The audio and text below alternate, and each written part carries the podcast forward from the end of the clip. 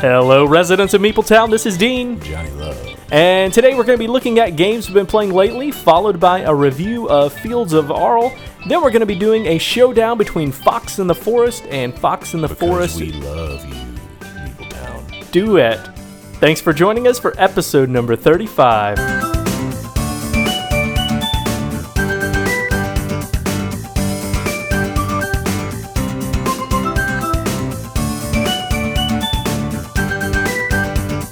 All right, residents of Meeple Town, if you were here right now, you would see Dean dressed up like a giant box of chocolates.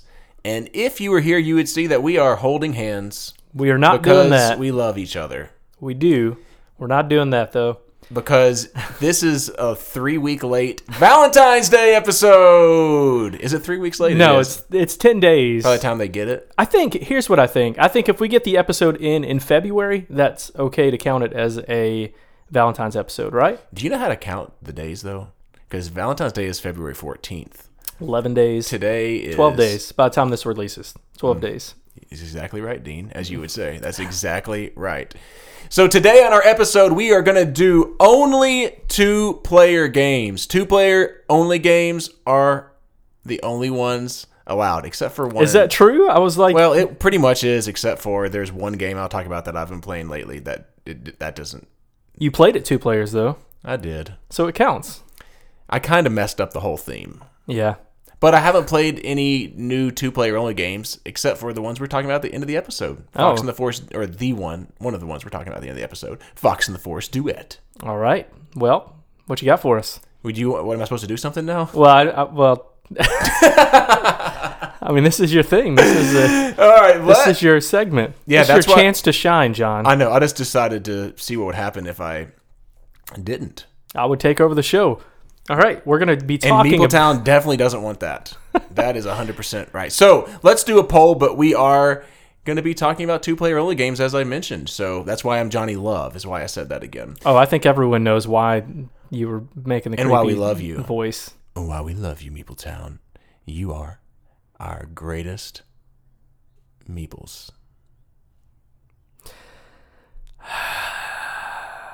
So the that's poll, me sighing. So, Dean, in case you missed that, what's the poll? What you got for me?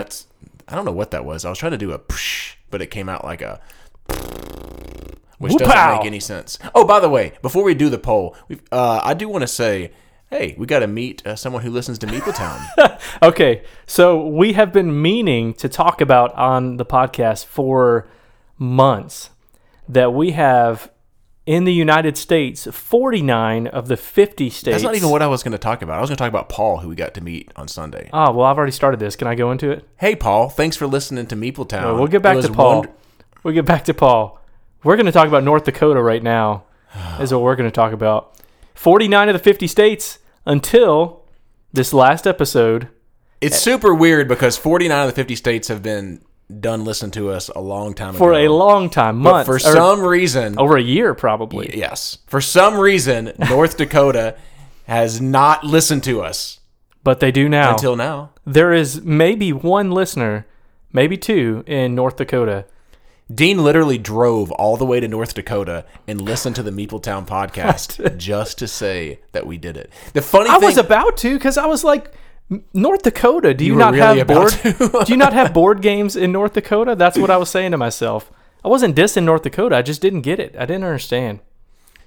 I think they have board games. I just don't think they like us. Oh, that might make a lot more sense.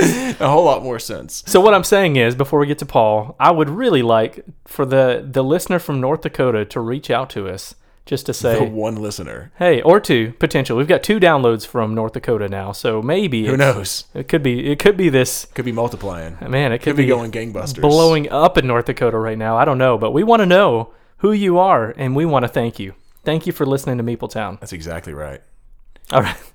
Thank you. That's my North Dakota rant. I've been meaning to talk about that for months. The funny thing was about that is that we've been meaning to talk about it for months, as Dean just said. And literally, I was going to do a rant about how nobody has listened to us in North Dakota. And then I got here this morning and I said, I can't wait. We're finally going to do that rant. We're finally going to remember to do the rant, Dean. And Dean's like, someone listened to us. So it was kind of anticlimactic. I think he likes it better. I like it worse. I think it's pretty exciting. Now we have all 50 states in the United States. Now we're moving on to all the countries. That's true. We have to get all the countries. 60, I don't know where we're at either. 60-something or something. I don't know. I honestly don't know. I've never counted them. Okay. Paul. While you're ranting, I'm going to count them. Anyone that wants to come to Tennessee and meet us, we would love to meet you. And we got a chance to meet one of our listeners on Sunday. That's right. Amazing. Is Paul from North Dakota? Where does he live? That's probably why. I don't know. Matt has told me where Paul's from, and I forget though. I'm not going to front like I know what I'm talking about. Yes. So that was wonderful. It was. Thank you. It was a lot of fun meeting Paul. Yeah, it was really great. It was wonderful. And had we had time to play games, that would have been even better. Even better. He did say one of his favorite games is Kingdom Builder, and I've never played Kingdom Builder. Dean has actually played it before, and then went ahead and bought it again. That's right. So that's Paul, right. I think that we're going to get it was Paul and Matt talking me into it. I think we're going to get a chance to play it sometime. At least I'm going to get a chance to play it with Dean sometime, and next time you're in town, it'd be great to play it with you. Yeah, we found a really cheap copy. I actually really enjoyed this game back in the day, but nobody else did. Nobody liked the game that I played with, so I traded it off. It's coming back, baby. Well, there you go. There you go, baby. All right, so let's do our poll. Our poll is based off our last episode, and in our last episode, we had our top 10 games of the year. We also had our Final Four. And that was a video, if you want to see that on the YouTubes. And out of our Final Four, I went ahead and did a poll. And I asked Meeple Town what their favorite game is out of Dean and John's Final Four. So, if you have not listened or you're unaware of the Final Four, they are Glenmore 2, Tapestry, Maracaibo, Empires of the North. Dean, did you get a chance to look at this poll? 64 countries. What'd you say? That's... John has left the studio once again, everybody. It was going to bother me. 64 countries. There we go. I thought that was exciting stuff that people would want to know. All right. I'm as good as the guy on... oh, boy. How did I just lose that?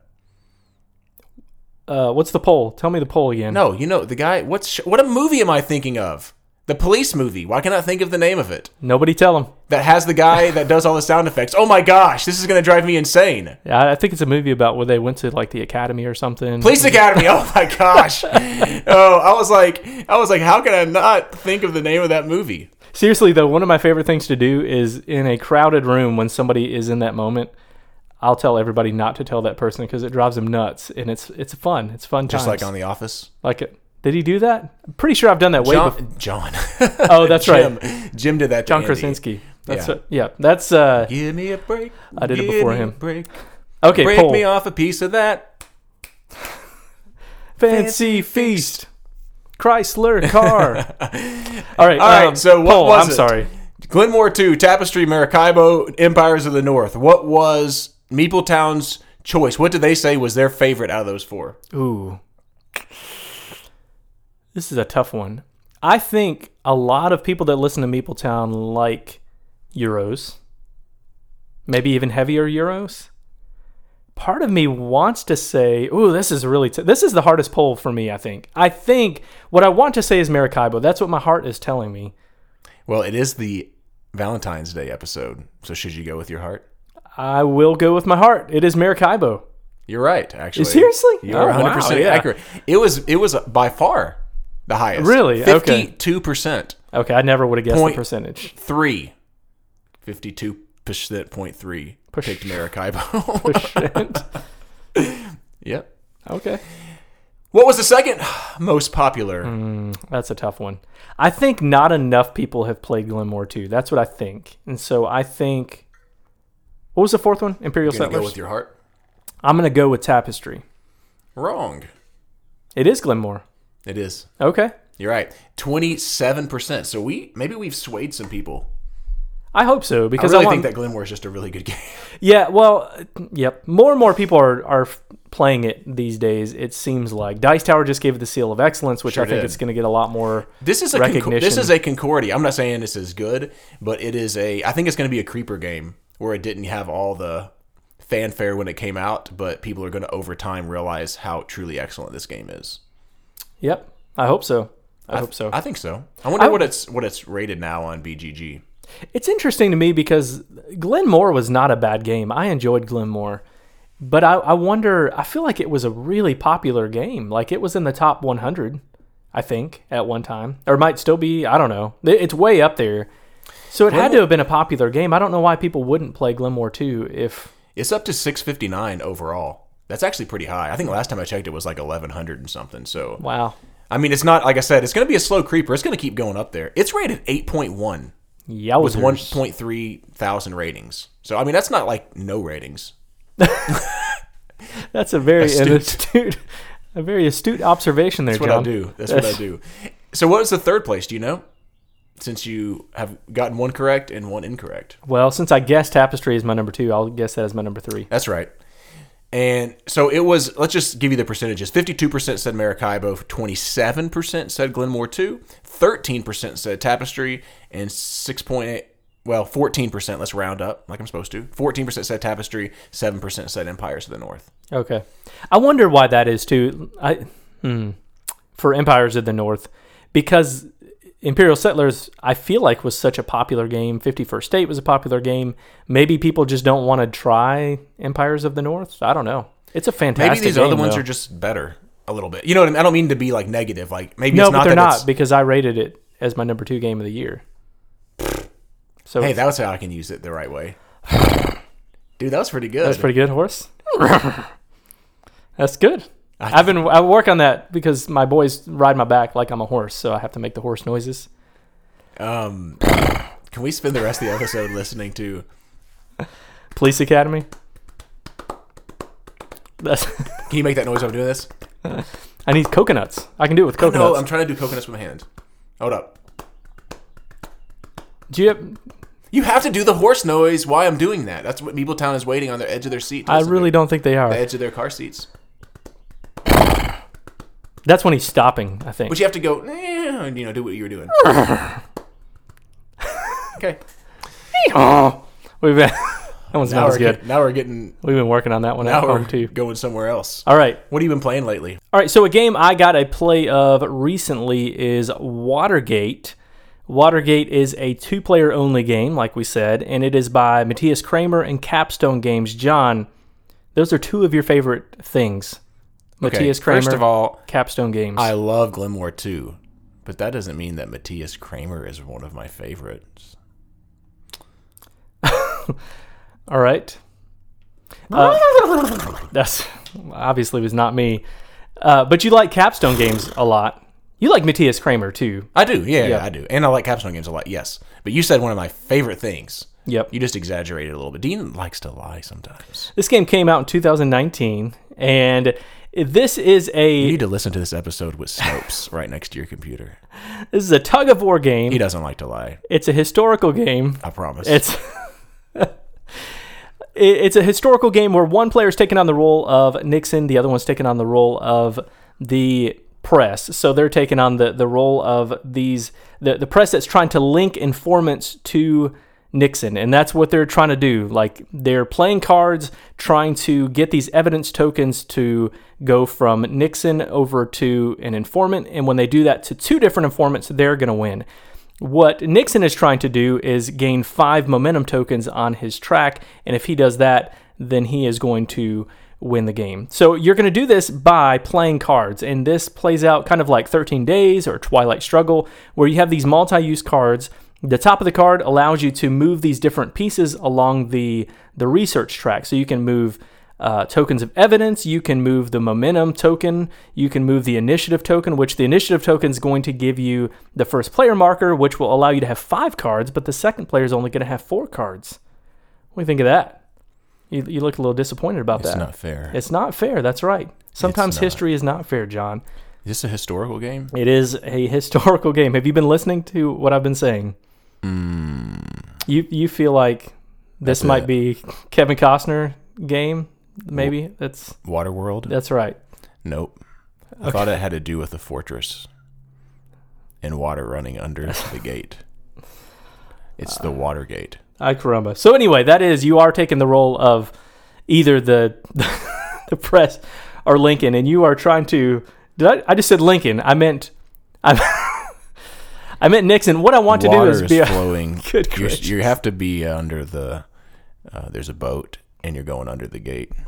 I have Dean with my nonsense so flustered that he doesn't even know. I just said Lincoln how to instead of. I was going to say how to spell the name of the president, but that's incorrect as well. We've both got each. Man, this Valentine's Day episode has us both a little flustered. It's throwing us off. Wow. We're getting there though. All right, so by the way, back to Watergate. You do know that I know that Watergate is history, right? They don't. That it is just. I mean, I gotta let people know. I don't want them to think that I'm a moron. All right. So that is Watergate. And if you didn't know that Watergate was not was history, you are not a moron. All right, John. I'm gonna throw this out at you. I didn't say this earlier because I thought this might not be John's game. Even though it's Matthias Cramer, even though it is Capstone Games, do you know who did the art? Let's take a wild guess. Clemens Franz. Clemens Franz. For real? Yes. That really? Is absolutely correct. Like looking at the art, I didn't know that. Along with Alfred Victor Schultz. But anyway, so that means that's I love this game.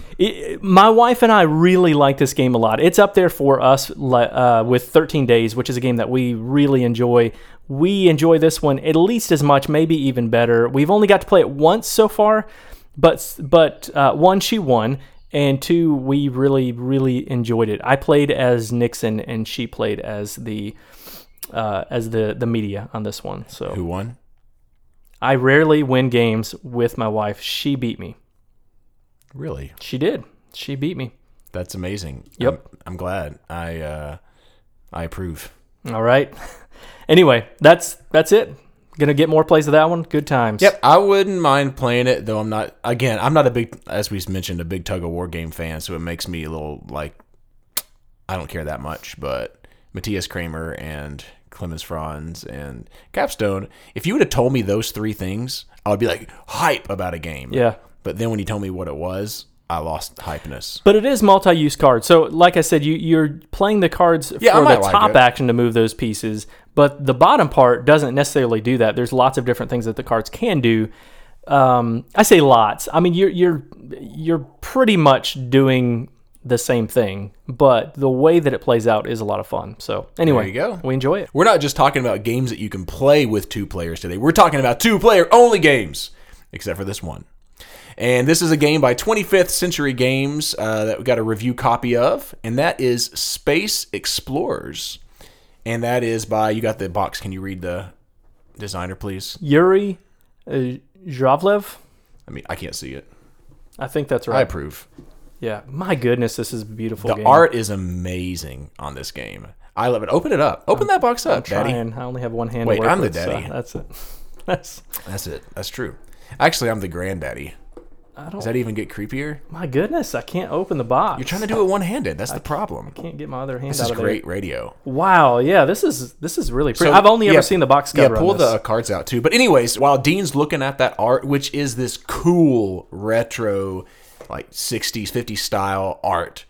It looks space art. It looks amazing. It really does. It's so beautiful. It's so incredible. But while you're looking at that, Dean, I'll explain the game. If you've played Splendor, this is very similar. And I heard that it was really similar to Splendor. And when I played it, I was like, oh, it's very, very similar. In this game, you're going to have 6 cards that are out in the middle of the table. You're also going to have a place to build your own like tableaus. And what you'll be doing is really just grabbing a card from the middle and putting it into your hand, or paying for the card by paying for it with skills, which you have tokens. Yeah, one thing that's kind of interesting is you have these tokens that have the symbols, and you start off with one of each. And when you spin them, Dean, you actually have to pass them to the player on your left. So then, like, you're kind of looking at, okay, if I spend these tokens to buy this card, then Dean's going to be able to get that card because I'm passing him those tokens, which I think that's kind of an interesting thing that's not in Splendor. But you're going to be paying for them that way, or you're going to be able to discard cards from your hand to make up for any two symbols on there. Or you got this engine building aspect where the more, for example, there's yellow, green, red, purple, and blue. I believe those are the five colors. Whenever you have someone that you're going to put into your tableau that's supposed to go under one of those skill colors, the more people that you have in that row, it's actually going to make it cheaper for you as the game progresses. So it's like Splendor, right? When you have more certain gems, then it makes it cheaper as the game progresses. Exact same thing in this game. But something that I like a little bit better is that some of the cards have bonuses that give you special powers and abilities, but they're only activated when it's the top card on that row. So you're making these decisions like, you really like the special ability of this card in the purple row, but you know, you really want to get some more purple cards because either A, you can use those to fund projects, which give you bonus points. They're exactly like the, what are they called on Splendor? The people? I can't remember what they're called. But anyway, I mean, honestly, it's very, very similar to that, that you're trying to get those projects.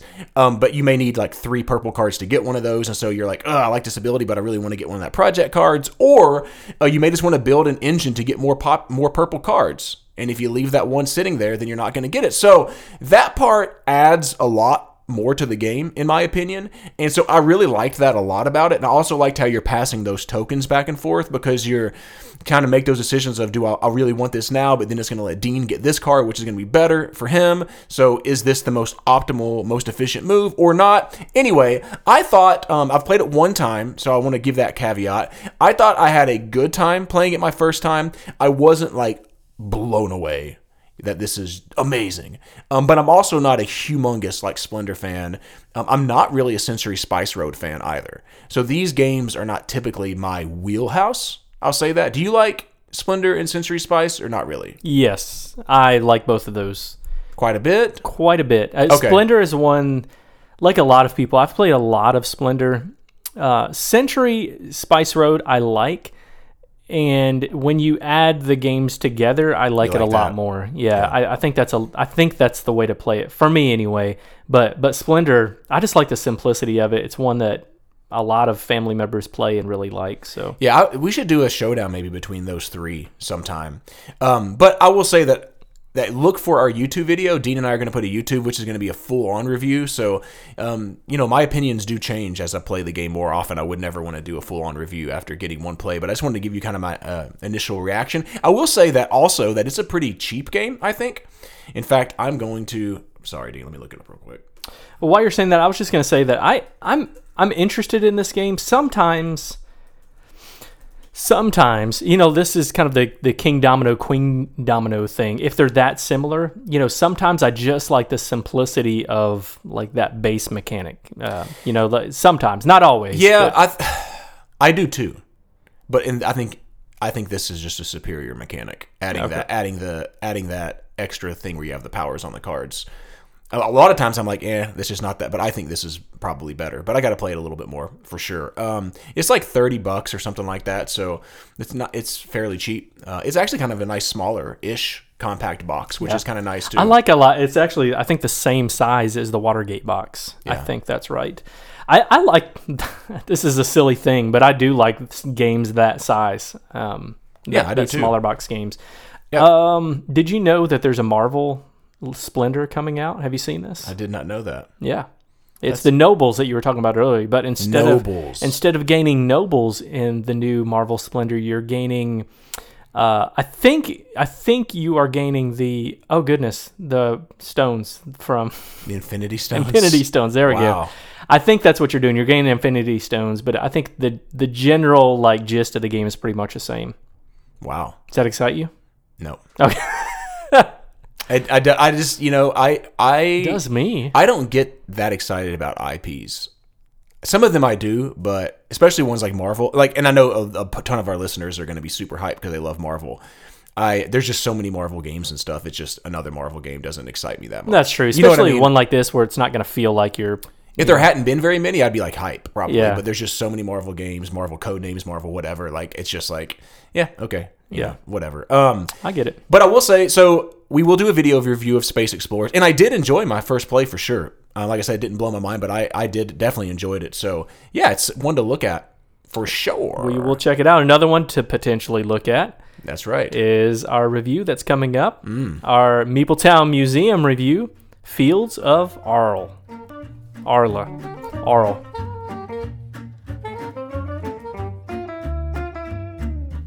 Welcome to the Meeple Town Museum, where games from yesteryear are brought back into the light.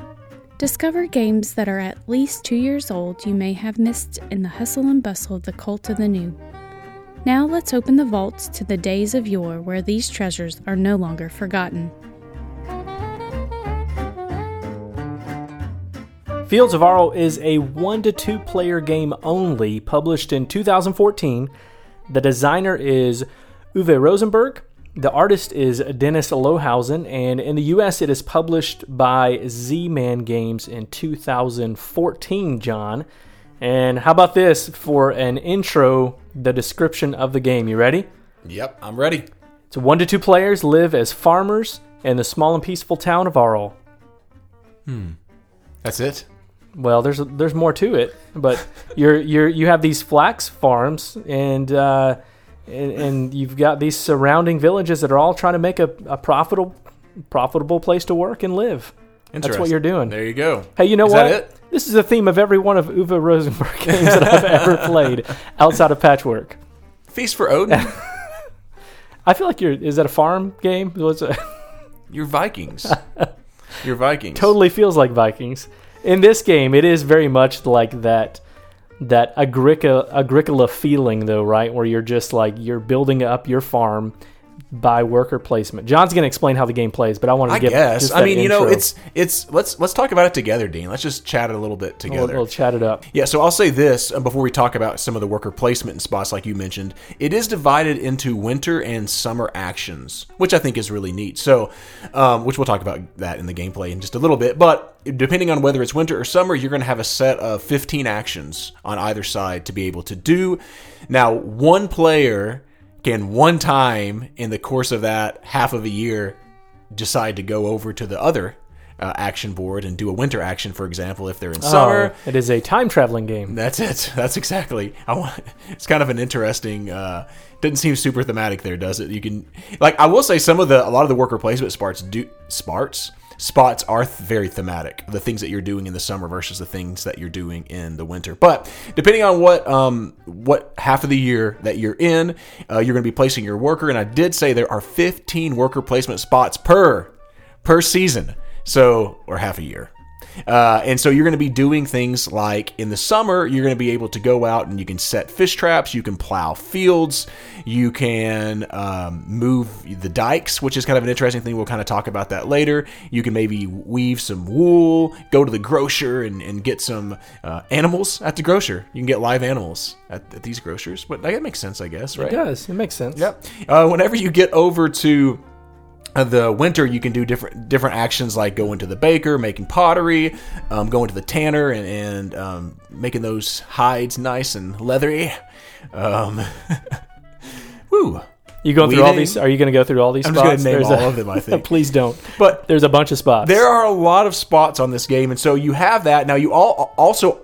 both have your own personal boards, and on those boards you have just a few spots that you start off with being able to build on, and you have these dikes on the board, which is different than some of his other games, right? Yeah, there's a lot of different mechanics in this game. I was kind of being a little facetious at the beginning, but no, there are, and so you have to move the dikes to be able to water back, right? Move the dikes to be able to open up new spots, which is kind of interesting.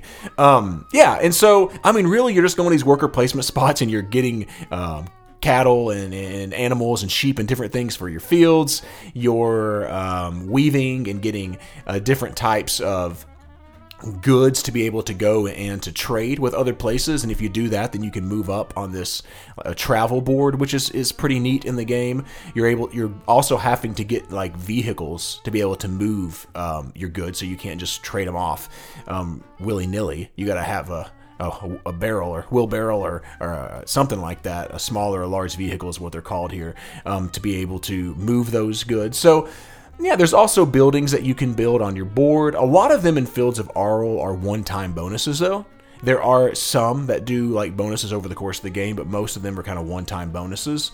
And I don't know, Dean. You think we should talk about more than that, or just talk about the game? I think that's a good kind of gist of the game, because the reality is you look at the board. If you're looking at a picture of this... You don't get bored. There's a bunch a bunch of stuff going on, and the board does change from game to game in some of those spots. And but yeah, I think that's a good kind of gist of it, that you're placing workers out there. It's a giant worker placement. I mean, it's got that Feast for Odin, like a ton of different worker placement spots kind of feel. Right. Caverna kind of thing. Yeah, exactly. That's yeah. But here's the thing. We're just gonna dive in. Okay. All right. So let me say something, since you just mentioned that I don't love about the game. This is me personally. I do really like this game. Is this the art and components that you're talking about? We didn't talk about the art and components yet. We got to stick to the script there, John. Oops-a-daisy. Let's talk about the art and components. What do you think? No, they're great. Yeah. The art's really good on this game. I think it's fantastic. I mean, it's really good. Let's say that. The box is really pretty, beautiful. I think they did a really, really great job. The components are, I mean, they are cardboard, but they're thick cardboard. They're nice, thick cardboard. I do like the worker placement. You actually have these wooden tokens. They have stickers on them, which I like the stickers on them. And then also, like, your sheep and stuff like that, they're not just cubes. They're actually animals, animeeples, which are kind of nice. And you do have some stickers on. I'm moving some of this stuff around. Do you hear me? Now I'm trying to do it on purpose. Oh, we can hear it. Look at that. But I also like how you have, like, cattle stickers to make the cows have some spots on them, which is pretty nice. So I say they're all pretty good quality components. I'm happy with them. I would agree. I think, I make fun of you for being such a Clemens Franz fan. You just love his artwork. Dennis Lohausen is one of those for me. I really, really enjoy. Yeah.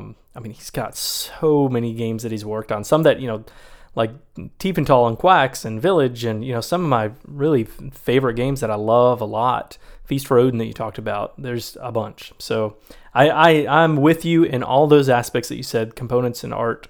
And the layout, because there's so much going on the board, it can be overwhelming, but I think it's very intuitive. Like, you don't really have to refer to the book a lot, and that's because of the graphic design of the board being laid out so well. So yeah, I think it's laid out well. I like how they have, like, the kind of green background for the summer and the snow background for the winter. Mm-hmm. It kind of helps distinctify. I know they're on different sides, but it even further helps distinctify. What's that word? Distinctify.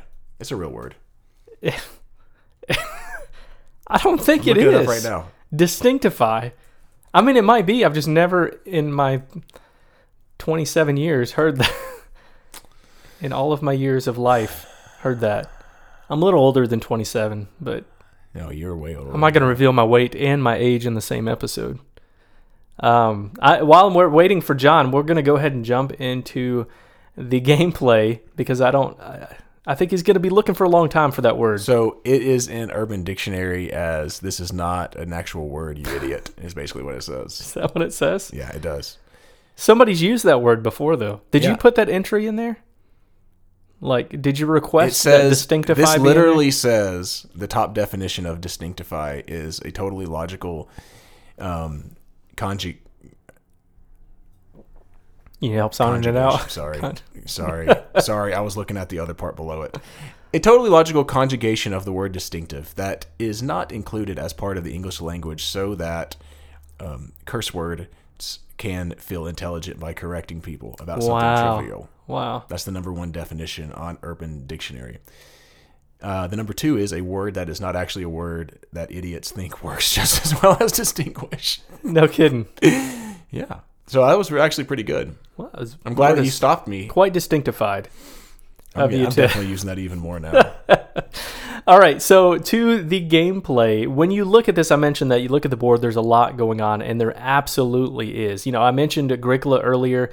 Agricola... The game unfolds as you play. This one and Caverna, Feast for Odin. Like, those games do not. Everything is just out there for you, and it can be really overwhelming. Because are you sure about that with Caverna, by the way? Caverna? Yeah. I think that they can change, but as far as, like, you're not adding spaces throughout the game. Now, I've not played it, but I've seen the board. Are you 100% sure? Because I've played it. I am 200% sure. You've played it? I know. I just can't remember. Like, this is not going on the radio. It is. It's going on there. No, it's not. It's been a while since I've played it. It's a sandboxy game too, and I'll explain why I know that, because of watching Rado's thoughts on some of these games that are sandboxy Uwe games, and Caverna is one of them. But are you 100% sure that there's not spots that open up? 300% sure. I'm not. But I'm not going to look it up either because I haven't played it. Okay, I'll throw that one out there. How about Feast for Odin and this one are sandboxy games. Is that okay? Are you okay with that? I'm not okay with this segment. I feel terrible because I really liked Caverna when I played it, and now I'm just having second guesses on because it's been like a year probably since I played it last. There's a lot of games that we have to play. All right. And I forget simple stuff like that. Focus, John. We're talking about Fields of Arle. And I was talking about Caverna and the other ones. Okay, so Agricola, everything unfolds, but this one, it does not. You've got all the spaces available to you at one time, which can be really overwhelming. Even though I don't think it's difficult to know what the spaces do, I think that part is very clear. It can be overwhelming on the spaces and the direction that you want to go because you can really focus on building up your field. You can really focus on getting all the different types of animals, which you kind of need to do that a little bit.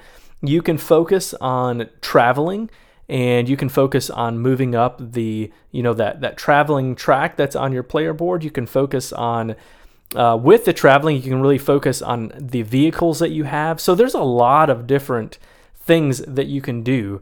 I didn't even mention the buildings, but the buildings is another one that you can really focus on. And all those are, I think, are viable options of getting points. Would you say that's accurate? You feel like any of those options are not bad options. Sure. But it's just a lot of options. There's a lot of options. I mean, this is one of the things that I maybe don't love. I don't know. I kind of like games where you get new options as the game progresses, and it feels like it's progressing towards, you know, something different. Though this is probably more thematic because, I mean, really, if you're a sandboxy person, then you can do whatever you want and go wherever you want. But anyway, I said, John, go start a farm. Yeah, that's kind of what this game is. John, go start a farm. You do whatever. I don't have to wait for an action card to come out to be able to. That's right. To plant my cabbage. That's right. Yeah, but there's no cabbage in this game, by the way. I know, but that was you talked about a farm, and I was just saying in real life. If no cabbage. So, anyways, so I don't know. I don't know how I feel about that. I like how it's really wide open. I think that's really, really fun. I don't know. Maybe it would be better if there was something that opened up, but who knows? I'm not sure. I wasn't necessarily saying... I know that I'm being really... whatever it is. Vague? Yes. Distinctified. I'm being really distinctified. I'm not necessarily saying that is a fault of the game. I'm just saying, like, that is something you got to be... You got to be ready for, like, all the different things that you can do. And it doesn't take that long to figure it out, though. The iconography is really good, like you said. You said it's not hard. No, it's just like, what do I do? At first, yeah. And then throughout the game. Yeah, maybe. I don't know. I think after you play it a few times, you kind of get some directions and some ideas about where you can go and different things like that. But I will say, too, that one of the things that I love about the game is the tool indicator things in the middle. And so if you've never played this before, next to almost all the actions, you have tools. And so however far you've advanced on those tool tracks is how powerful that action is, which is so fun. It's got that engine building aspect of this that's really, really cool. I think this is brilliant. And absolutely love every moment of it. So, for example, if you are going out and you want to get clay, you're going to be able to get one clay per shovels. And you start off with on the 3 shovel track. So if you progress to the end of the track and you have 6 shovels, then every time you take that action, instead of being 3 clay or whatever, you're going to be getting 6 clay. So, and there are 1, 2, 3, 4, 5, 6, 7, 8, 9, 10 of those, and you're sharing those with some summer and winter actions, and even some of the summer actions are sharing both of those. So going up those tracks and choosing which ones to go up at the right time, I think is hugely important, absolutely brilliant, and incredibly fun. Yeah, I agree with that. My favorite part of the game. Yep. I don't think that's my favorite, but I really enjoy it. I mean, you know, I like moving up on tracks in general. One thing that one of my least favorite things is like losing stuff, right? Okay. So Agricola is an example where You've got to feed your workers. That is, in my mind, an example of losing stuff, because if you don't do that, then you're going to bad things are going to happen to you, sure. Right? Stone Age can be that way, but a lot of Uwe games have that. Le Havre has that. This one has it, but it's not feeding workers. It's just that it is. You do have to feed, and you do have to lose resources at the end of each of the rounds. Right. It is easy. That's what I was going to say. That's the part that doesn't bother me as much. You have to flip some tiles over or get your tiles off the board. Otherwise, you're going to lose points. You have to move the dikes up to the top to be able to get those points and not lose points. But it doesn't really hurt you that bad if if you don't get all of your dikes up to the top. You might lose a point or two, or potentially three, but it's not the end of the world if you don't do that. And so that part surprisingly doesn't really bother me from this game like it has in I enjoy Agricola. I'm going to keep going back to that one, but I enjoy Agricola, but my least favorite thing about that is feeding workers. This one has that to an extent, but it's not awful. Yep, I agree with that for sure. It's definitely easier, and I think that I like that. I mean, if you like really tight games, Agricola is super tight. You're having to really make the most of your decisions, of every single decision. There's little room for error if you're playing, with someone that's really good. With Agricola, I think this game is just, as Dean has mentioned, is way more wide open. And if you like that, which I do, I like that it's way more wide open. I prefer this to Agricola. I'll go ahead and say that. I do too. You have a lot to be able to go do. Also, I like a lot the travel track where you're traveling when you're sending goods out. And so I mentioned earlier in the explanation that you have to get different vehicles to be able to send the goods out, which is cool. So it's super thematic. You can't just just send the goods out. You have to get the vehicle, and then you load the vehicle. And when you load the vehicle, you can send them off to different cities, or you can send them off to get more powerful. right. I don't know what the technical term is, but you can send off to actually have them made actual goods, like turning in wool and different things to clothes or whatever, which I think is really, really fun in the game. And it's puzzly too, because you have to figure out what can I load up, and because you have the spots on your vehicles are different, right? So you have to configure them in a way that you can fit everything on there. And so it has that, it's not polyomino kind of puzzly, but it is, there's a little bit of a puzzle to it. And in deciding what you're saying, it makes you have to decide which ones do I want to put on there right now? Yeah. Which type of vehicle do I want to get, or types of vehicle, because you only have a certain amount that you can put in your barn. That's really cool. That's one of my favorite parts as well. Let me ask you a question, Dean. What do you think about the buildings in this game? I like them. Okay. I think you can't ignore them for sure. That's true. I'll say that. I think that you have to really... especially because there is engine building in this game, and part of the engine building comes from those buildings at the top there, like the ones that allow you to get things every time, right before you go into the November period.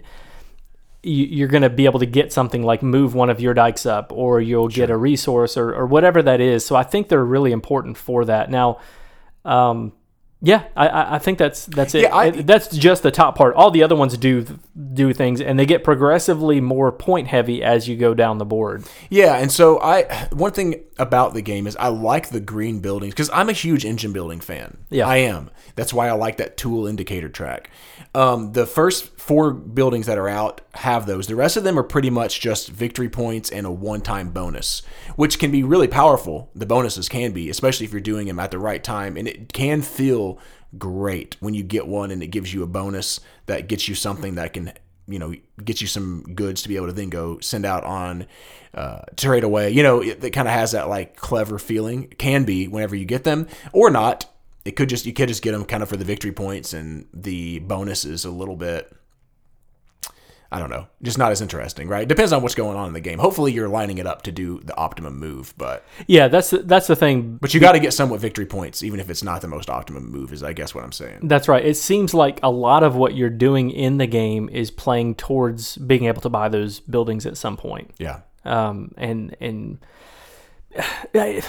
I guess, I know you can get other points in a lot of other ways too, because you have to spend a lot of food on those spots. Several of those spots you have to spend a lot of food. You have to spend the the lumber and the bricks to be able to buy, you know, those really expensive ones along with a lot of food. Yeah. Now, the thing is, you're spending those to gain a lot of points, but all of those are worth points. So your food is worth points at the end. Your lumber, your bricks are worth points. So it's not as many points as it might seem, but I still think that they're pretty important in gaining a lot of points.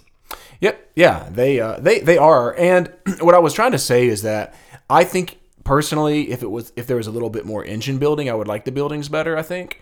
But then it would be a whole lot more to keep track of. And I know there's a lot going on in this game. But if I had more that gave me more bonuses when the different seasons came up and stuff, it would feel more fun. It doesn't feel that fun to get the buildings. It feels good that you're getting victory points. The top ones do, I think. Yes, that's exactly right. I kind of wish there were more of those, I guess, personally. I'm with you on that. I've actually, this last game that I played, I thought that very thing, that it would be really helpful if you had more of those engine building type things. Now, there are other ways to build those engines outside of the building, right? Like you talked about the tracks, getting stalls and getting your... I like those stalls and stuff. Breeding your animals, like that's a good kind of engine building thing. Absolutely. I like the way they do that in the game. Yeah, I agree. Yeah, better than any of the other ones that I've played. The breeding works better. It's really great. You mentioned the vehicles, which is another way of building that engine, and I think that's an interesting thing too. So there's other interesting ways, but I'm with you. I wish that there were more of the buildings like the ones at the very top that aren't point heavy but engine building heavy. Yeah, it really distinctify them to those other buildings. What? I think I'm gonna get a shirt. I'm gonna get a shirt that says distinctify. Distinctify. That should be a song. I'm gonna write a song, distinctify. Wasn't that the? I'm gonna distinctify my love. Distinctify my love. Mm-hmm. It kind of sounds smelly. The shirt. Distinctify. The shirt sells. The word is smelly. Does. Mm-hmm. So I will say, I say that a lot. I gotta stop saying that. I will say this. I say it all the time. Just I know. Say it. I know. Just gotta do it. So I apologize for, I will say that I need to apologize for that. No need to apologize. It's too late to apologize. So okay. I love this game. I think it's a fantastic game. Do you want to go ahead and just head towards final thoughts while I'm doing this? Let's do it, because I've got some. I'm ready for my final thoughts and rating. I think. So let's start off with all the positives. The tool indicator track that I mentioned is fantastic. I love going and getting the vehicles and deciding which vehicle I need to get and all that kind of stuff and shipping those goods out and trading them for victory points and stuff like that. I think that's really, really cool. I also really like... I like the way they've done the animals and the way the animals breed in this game. It's my favorite way that Uwe's done that. I really like that as well. Some things that I don't love is... the buildings are cool, like I mentioned, but I just don't love them. I think it would be cooler if there was a little bit more engine building with those. And then also, in this game, I feel like because it's so wide open, and there's not a lot of building towards things in this game. A lot of the goods are actually, you can get them pretty quick early in the game. There's not some great goods that you're able to finally get up to. Like with Feast for Odin, there's 4 different levels of goods. And you really feel like you're when you get something like that, you feel like you really accomplished something. Here, there's only 2 different, you turn from one side to the other side and flip it over, and you can do that by getting a cart pretty quick. And so it's more about collecting as many of those as you can versus really getting to the super expensive, powerful goods. Now, the thing that you build towards, I guess, are the buildings that can be worth a lot of points, but they're a little anticlimactic whenever I get them, in my opinion. So that's my, kind of a little bit knock on the game. I wish I felt like I was building towards something. I do see my farm growing, and I think that's amazing, and that's really, really fun. But I don't know. I guess I wish that there were something that I was really could go and grab. That's something really expensive, and I'm excited about it, and I've built towards this, Yeah. And I don't have quite that feel in this game, but I have the feel with my farm. Mm-hmm. But with the other goods, it's but I still really love this game. I think it's fantastic. In fact, it's one of my favorite 2-player games of all time. So straight up, I can say that easily. It's great. I'm going to go ahead and give my rating, right? That's what we're doing? Yep, unless you want to hear my final thoughts first and try to build up more hype, maybe. Let's build it. All right. Yes, I quite enjoy this game as well. This is one I've been wanting to try for a while because John definitely likes Uwe games better than what I do typically. But this is one that I thought I would like this one. I actually like this one a lot better than what I thought I was going to like. I like the season piece of this, right? So like you have these different, you mentioned this, the summer and the winter side. I enjoy it's that. Really good. Yeah. With that, we didn't mention, but if you move over and take that other side, well, you have to think about that the other player is going to take the first player marker. Which that doesn't always matter, because if they're going to get it anyway, it's okay for you to go over and take the other side. But if you really want a spot, you have to think, is it worth giving them the first player marker for the next round, which I think is really interesting. Mm-hmm. I think that we mentioned this, that the way the animals breed, we didn't mention how that plays out, and I won't go into all of that, but they only breed in those stalls, right? In the stalls and the, what is the other side of that called? A stable maybe, or whatever that is. I think it's a stable, yeah. Okay, so they only breed in there. Obviously, you have to have two, but if you have too many, you won't be able to be able to keep all of those. So if you can fit 6 animals in there, let's say I have 5, I would only be able to breed 1 out of those. But if I have 4 animals, I can breed 2 because there's enough room for them to be in there. I think that's interesting, and there's a lot of places in here to store animals, unlike Agricola, where you can make a lot of animals. You can breed a lot of animals, but you can't always keep them. In this one, more than likely, you'll be able to keep those. You can put them on the dikes and all that. Right. You can put them in the fields, on the dikes. There's lots of places that you can put them. I like the way that the peat part plays out. So like you're cutting peat in this game, and that's a resource that you have. And as you're cutting them from those fields, they're going to be those tiles are going to be leaving your board, which opens up more spots and it takes away negative points. I like that. I should have mentioned it because my name's Johnny McPeat. There we go. Now here's what I don't like, and this is a kind of a big knock for me. I like sandboxy games mostly. This one, and I've seen this complaint from other people. Rado is one of them. The complaint is that there's so much to do, it's hard to really focus in on what you want to do, if that makes sense. Like, what do I do? Do I focus on animals? Do I focus on vehicles or buildings or, moving up on the tracks? What do I do? And I think that's a challenge. Now, that's part of who Uwe is and what his games are. There's a lot of tension in his games, and there's a lot of really tough decisions to make. For me, I kind of wish there was something to give me any kind of direction in this game, whether that's you start off with cards that say you get points for this thing, like you might get more points for animals. I tend to like that a little bit better. So I wish that was there, but as it is, I still think this is a fantastic game. And at this point, I think my favorite Uwe game. Wow. I think. Now, I haven't played as many as you. Okay. I've, out of the big box games, I've only played Agricola and... Feast for Odin, I think, are the only ones. And I think I would like Feast for Odin better, but I've only played that once. I've played this multiple times, so it's, yeah. But I played Le Havre. Really, really enjoy this. I've played Le Havre. But that doesn't really fit in this. I've only played the app version. Yeah. I haven't played the physical copy. But anyway, this at this point is my favorite. I really like it. I'll go ahead and give my score. It is an 8.5 for me, which is that's good. Pretty high for this kind of game. It's a weight of 3.9, and it actually, playing this game makes me want to try more of his games. I've already ordered. Yeah, that's amazing. Glass Road, and I really want to play Feast for Odin again. I want to get Caverna and Le Havre to the table. So anyway, this game's got me hyped for his games. I know it was really fun to watch you kind of.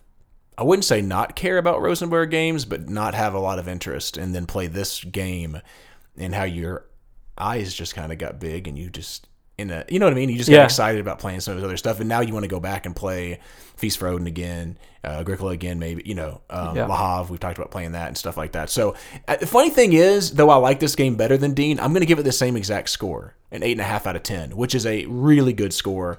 I like it. Right now, it's not my favorite of his. I would prefer Le Havre and A Feast for Odin over this, but it's still really good. It's a very solid 8.5 out of 10. I'll say that. It's a great 2-player game. Now, here's the question. Is it worth it? Because it ain't a price. It ain't a price. It ain't a cheap game. What's the price? What you got on there? Well, okay. As you're pulling that up, John, one thing that I have to take in consideration. Now, I play a lot of two-player games, so it's okay for me. If you don't play a lot of two-player games, it might be a hard sell, right? I mean, to get a two-player, one to two-player only game. Now, with the expansion, it adds a third player, which I've heard good things about that, and I really want to try that, but... As is, how much is it? As is, it's $64 to $70. It's under 70. I would say $64, $65 most places. That's a lot of money for a two-player only game. Yep. And it's got cardboard pieces and nice meeples and stuff, but it's not just like, and the opponents are solid. There's a bunch of stuff, but it's not like, you know, Glenmore with all the amazing stickers and stuff like that for the or Feast for Odin for that matter. Yeah. Feast for Odin's got a lot more, and the insert that it has in there. This doesn't have that insert. I think that's pretty high. I think you're just going to have to go. I would say, you know, as is, maybe not, because it's so expensive. Now, there are a ton of stuff, and, you know, there's a lot of components. I will give it that. Yeah. And there's a lot of gameplay in here. I would say that it's worth it for me, which is interesting because it's one of the higher price, and I'm usually a cheaper guy, because it is a lot of game, and I do play with my wife primarily. It's a big two-player game, and I don't really have that many big two-player games. Mostly it's, you know, Caverna K versus K, you know, like this cheat, the smaller versions of games, or Jaipur or something like that. This is a big, long game. I don't have a game that's two players like this in my collection, so I'm super glad that I bought it, and I would buy it again. Because of the uniqueness of it. This is one of those games, more so than those other ones that we've mentioned, I think, that you could just have this game and play it all the time. Yeah, I really like this. Like, I think, you know, if you're just playing with one other player most of the time, you might get this and play it for months and months and still really enjoy it. I think there's a lot of variability, even though everything's out there, except the buildings. Everything's pretty much out there. So, anyway, that is an 8.5 for both of us. A really high score. Really enjoy it. Yeah, Fields of Arle. Let's get on to Fox in the Forest and Fox in the Forest Duet.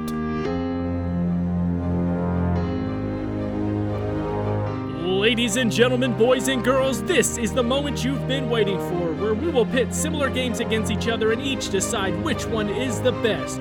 This is the showdown in Meeple Town.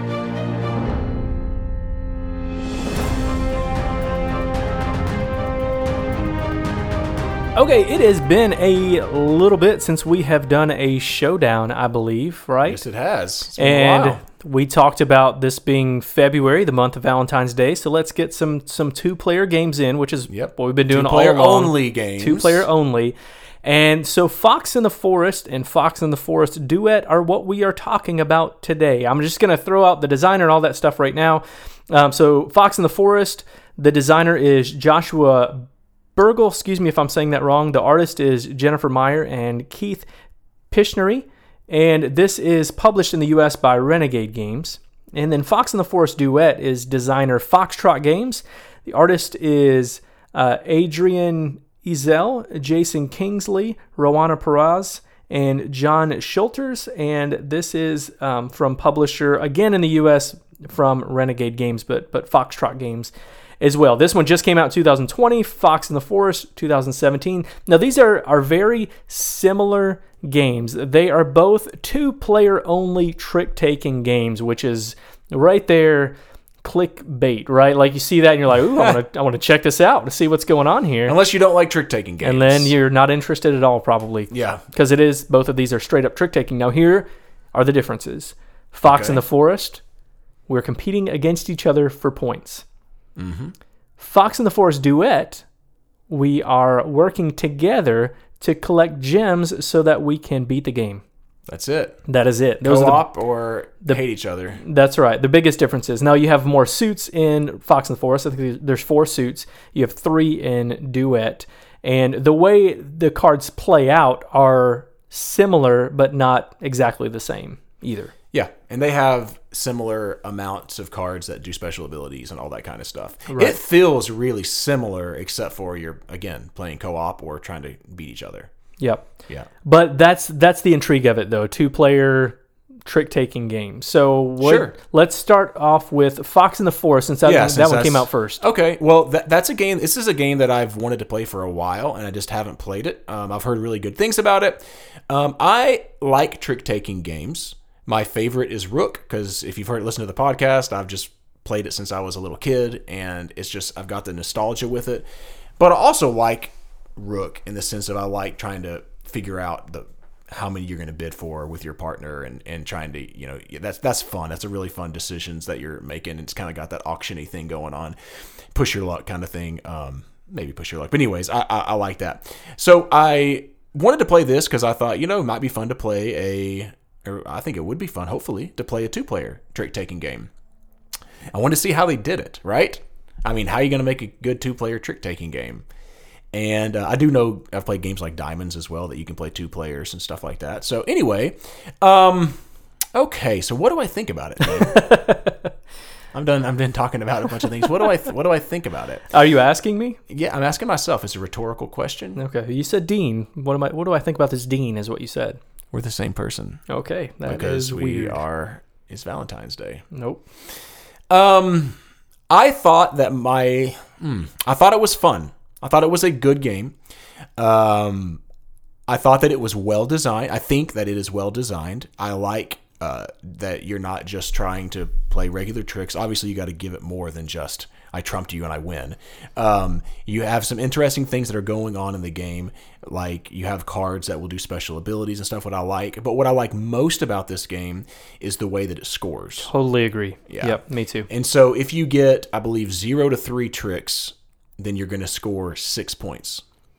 If you get, Go ahead, Dean. I'm gonna pull it up just so you can fill in for me right now. Basically, you want to be the one who has the least amount of tricks, or kind of somewhere in the middle. But if you take the most, you're greedy, right? And so you're going to get 0 points with zero to three tricks, I believe. John, here's a card right here. I got it right here. Okay. Yeah. So 0 to 3 tricks is 6 points. 4 tricks is 1 point. 5 tricks is 2. 6 tricks is 3, and 7 to 9 is 6, and then 10 to 13 is 0 because you do get greedy, as Dean said. So I think I may have said 0 to 3 on that, but I meant whoever has the most, or whoever gets 10 to 13 is the greedy one. Well, this is absolutely my favorite part of the game, and you have to do something like this to make it interesting, right? Yeah. And it's so interesting because the optimum move in this game is to go humble, which is 0 to 3, and make your other opponent get 10 to 13, which makes them greedy, which means you get 6 points and they get none. That is the optimum move, but it's very hard to do. Yes, it is. But I tell you what, it has happened to me multiple times. Has it? Oh, yes. Yeah, I'm pretty bad at this game, but I agree with you. I think that is such a cool way of doing things. So it's not just straight up getting the tricks, because here's the thing. In a two-player game, a trick-taking game, I mean, you have to go with the cards in your hand, so you could just have a bad hand and you would just lose every time. So that would not be interesting at all. But in this way, you have to think about how you play those cards out. But I also, this leads me to my second favorite part of the game, and that is the different powers that are on the cards. So you might play a card that will potentially change the trump. You might play a card that lets you swap out your card from the top card of the deck, or you might... what are some other... You might, if you play the 7, which is the treasure card, the winner of that one actually just receives a point straight up, which is kind of a lot. Like, just getting that point in the middle of the game, if you can do that multiple times, that can be a lot of points. So, I really enjoy those power cards and think they're pretty interesting. But it's not on every card either, and I think that's even better that it's not on every card. Yeah, for sure. I like those power cards. Those do lead to the 7 power card's my favorite. The one where you can get a point, or you get 2 points depending on how many 7s were played. I think that's kind of interesting, and when you play that card can be pretty powerful in the course of the game. But yeah, for me though, it goes really back to the trick taking part of it, because if you go for 7 to 9 tricks to get that 6 victory points, you're going to be flirting with giving them the 6 for 0 to 3. Yes. You know, I mean, that's if you're up to that 9 mark, then they're going to have 4 and you're going to have 9, which then they only get 1 and you get 6, that's the second best thing that could happen. So like that's, I don't know. It's interesting, but if you decide to go 0 to 3 tricks, which I've done, I played a game, last game I played with my wife, I decided I was really, and one of the things I'm really going to go for the 0 to 3, I end up getting 4. which meant she got six and I got one. That's right. So it's risky, man. You got to push your luck. You got to look at your cards, see what you really think you can win. Change out that decree card sometimes to get a new card. You like, even if you don't want to change the trump, you might just want to get that card that's laying there to, because it doesn't have as many points and you're trying to lose as many as you can or something like that. Yeah, it's almost this, almost like a, not almost, I guess it is kind of a push-pull thing, because you want to, you know, you don't want to take every trick. And so in your mind, and this is how I get burned in this game, I think, okay, I'm going to go ahead and let them have some of these, right? Sure. Because I know that I can make them up later. But my problem is, if the trump is changed, right? If that decree card changes and the trump changes, then that can really change your game midway. Yeah. You might think, I've got an amazing hand, but that might shift. And that might sound awful. Like, it might sound like flux in that case, where the rules change as the game goes on. But I don't think that's it at all. I just think that you have to be aware that this could happen where it changes, and I need to be on my toes, or I need to have a card where I can switch it back or something. So anyway, that is Fox in the Forest. Now, What about Duet? Duet is the cooperative game of that. You start off this one. Yeah, so a lot of this, the gameplay is the same, like I mentioned. But in this one, you start off with this token in the center of, you have this small little board, and on the board you've got tracks that go two different directions, one towards each player, and you are collecting gems as you go. And the way that you win is you remove all the gems from the board. Okay. Now, there are also these other tokens that are going onto the board that are bad. So if I go too far in one direction, it goes off the board. This other forest token goes onto the board, and you don't want that to happen, because that's going to add, you know, it can make you lose, right? If all those go out, you can lose, or you do lose. But if you get if you get all of the gems and you have those forest tokens out, you might win, but you might not have the highest amount of points that you can possibly get, because they're going to subtract points from your total. Yes. Or not subtract, but they won't add points at the end of the game. Yeah. There we go. Yeah. You want me to go now? Yeah. What are your thoughts on that? So let me give my general thoughts. Okay. First time I played this game, I played with my wife, and we were playing it, and we don't play a lot of cooperative games, so I'll say that as well. I'm not the biggest cooperative game fan. I'm not against them, and there are some good ones out there for sure, but I'm not a huge co-op. Are you a big co-op? Would you say you're a big co-op game fan? I really enjoy co-ops. You are, right? Yeah. That's what I thought. And so... we're, playing these tricks and trying to move based on the footprints like Dean's talking about, and go out and collect the gems and everything. And I didn't feel like there were a whole lot of really that interesting decisions in the game. I mean, there are for sure some decisions, especially, let me say this, at the beginning when you have a whole lot of cards, you can do a whole lot. And you can go get generally the gems you want to get. But as the game progresses and you get down to the end of the round and you've got 4 or 5 cards in your hand, then it gets a lot more tricky, pun intended. I see what you did there. And that gets a lot more fun when it gets to that part, in my opinion. And hopefully with the big amount of cards that you had, you were able to prepare yourself and get yourself in the right position, for that. I get what you're saying. I don't totally agree. I think it is interesting. The interesting part is not what you're saying. Like, you kind of have an idea of what you want to do, but whether or not you can do that and setting yourself up towards the end of the round is what's important. Because we didn't mention how you move, but when obviously you're playing together, and so you're going to win the trick. Somebody is going to win that trick. But what you're going to do, what really matters is the... Well, that matters because, the player order, who's going to lead, is the one that won. So that's important. Yeah. And the direction that you move is in the direction of the person that won. So all that's really important.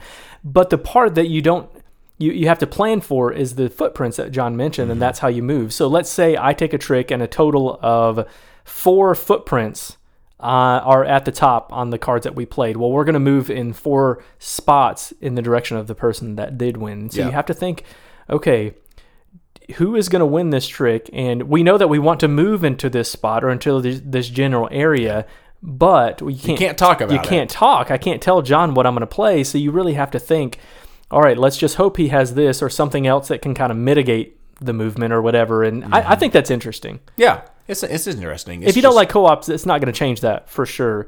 But I think it's a different way of playing Fox in the Forest, which I think is a cool thing. Yeah, I don't know. I guess for some reason, and there are a lot of people that like Fox in the Forest Duet in particular. Like, it doesn't have a whole ton of ratings, but they're pretty solid on this. I'm going to guess most of the people that like it are ones that really enjoy Fox in the Forest, at least right now. A lot of times that's the way it starts, right? Yeah. Anytime there's a second version of a game or something, most of the time it starts off highly rated because it's people who enjoyed the first version of the game. And right now it's rated higher, but it's only got 248 ratings, which isn't enough by any stretch to see where to really have a solid rating versus 6.3 thousand on Fox in the Forest. I don't know what it was about this game, and I know there's going to be a lot of people that totally disagree with me on this. Because I think it's a well-designed game. And Dean's probably one that's going to totally disagree with me. I just felt very meh for Fox in the Forest Duet. It just wasn't that exciting for me. I'll say this about both games. I don't love either one of these. I don't think either one of these is fantastic. I like Fox in the Forest better. I'm just going to go ahead and say that. Is that okay? Can I do that right now? I guess so. I like Fox in the Forest better. I just think the decisions that you're making are a little bit more intriguing over the course of the game. But the thing about trick-taking games is that I love is the partnership competitive nature, generally, in both of them. How you're doing both of those things in those games. But I also really like trick-taking games like Rook, where you're bidding on how many of something that you're trying to get, which makes it a little bit more interesting. I've played a lot of trick-taking games that I feel are pretty meh. Honestly, I have. So there's not very many that I'm just super excited about playing. I like a good trick-taking game a lot, but I don't know. I felt like both of these are just decent. My brother let me borrow Fox in the Forest. I'll just say this. My brother... Does he like it a lot? He loves it. Okay. He and his wife play... They play a lot lighter, like absolutely want to play like Jaipur, like lighter and two-player games. That's their jam. Anytime I try to play a game that gets a little more complex, he's just like, I just don't want to do it, which is great. I mean, this is like absolutely in his wheelhouse, and he and his wife love this game. I get it. I get why they do. Yeah. I definitely like both of these. They love the Fox in the Forest. They haven't played Duet. Okay. I'd be interested to hear what they think about once they play. He doesn't love cooperative games, so I'm going to guess that he may not like it as much. But. Yeah. I don't think that's, like I said, it's not going to change it, but I like these. I like both of these better than John does for sure. They are what they are. I think it's difficult for me to think of a better way of doing a two-player trick-taking game. That would be my challenge, right? I mean, sure. How would you do it better? Because I think you have to have special abilities. You can't just use the card straight up, because that you would just, whoever has the better hand is going to be the one that wins. The scoring, you have to do scoring the way that you do. So I think it's very cool. Now that's Fox in the Forest. Fox in the Forest Duet, I might actually like it. They're really close for me. I might like Duet a hair better. Okay. Maybe. But it kind of it depends on what mood I'm in. I would rate them the same. I don't have a rating for them right now, but I would rate them the same, but I would put Duet just a hair higher, because I think that's such a unique thing. Like a two-player trick-taking co-op game, if you said that, like that's your pitch. That's ridiculous. You can't do that. And here's the thing. Whenever I've been told, hey, this is a two-player version of playing this mechanism that's not meant to be two players, I'll give an example. Tides of Time is a two-player drafting game. You know what I don't like? Tides of Time. It's really? I don't really like it at all. It's not one that I enjoy. I played that with my wife. Neither one of us really cared for it that much. It just wasn't that interesting. This, I think, both of these games are interesting. I do think what John said, the reason why John likes Fox in the Forest better, I totally understand that. But I just think the push and pull part of this one, and having to kind of read what the other player's doing, and in the passing, there's a card that lets you pass cards back and forth. That's super important, because you might pass a card kind of hinting at somebody, hey, I really want you to play this card, but you can't say that, but you want to kind of table talk in that way. Yeah. I just think those choices are really interesting. So for me, Duet gets the slight nod, but they're both like right on with each other. But I like both of them. For me, I don't love them, but I like them. Yeah, the original definitely gets the nod. It's not slight. I like it quite a bit better. But I also don't love either these games, either one of them. I think they're both decent. If you love Fox in the Forest and you're interested in co-op games, get Duet. For sure. Yeah. For sure, do it. Yeah. If you love it, do it. Like that? I did.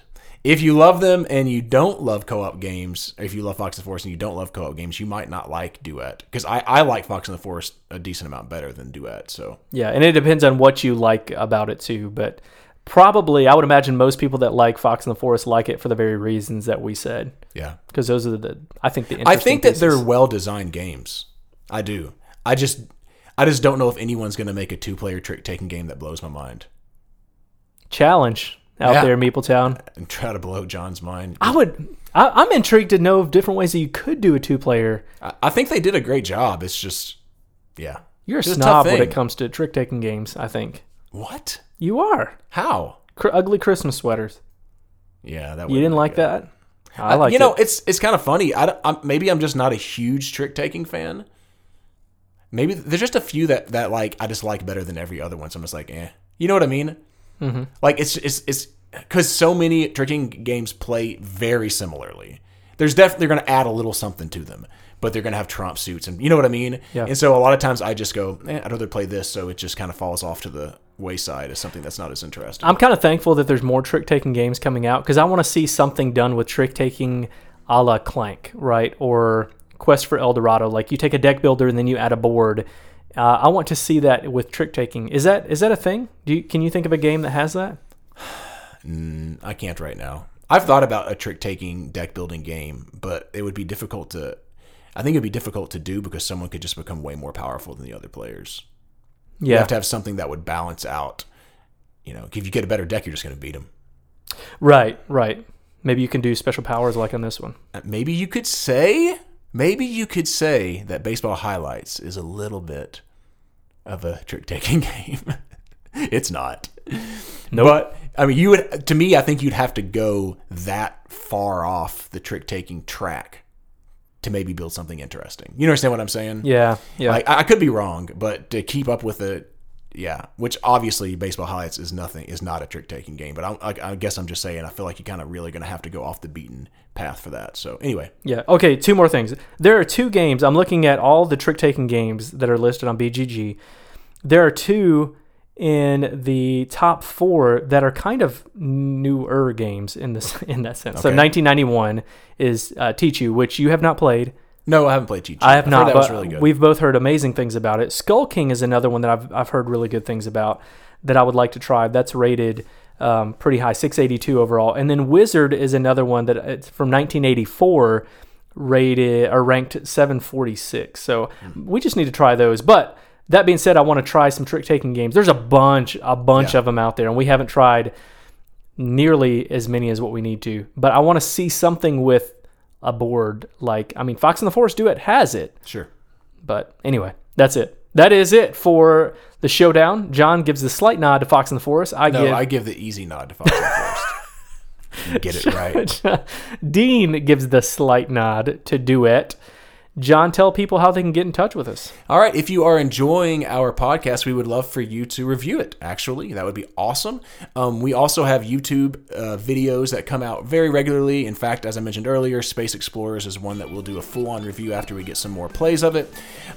Just go to Meeple Town Games. We're Meeple Town Games on Twitter, on Facebook, and on Instagram. We're also Board Game Geek Guild 3407. That's going to do it for episode 35. Thanks for coming down to Meeple Town.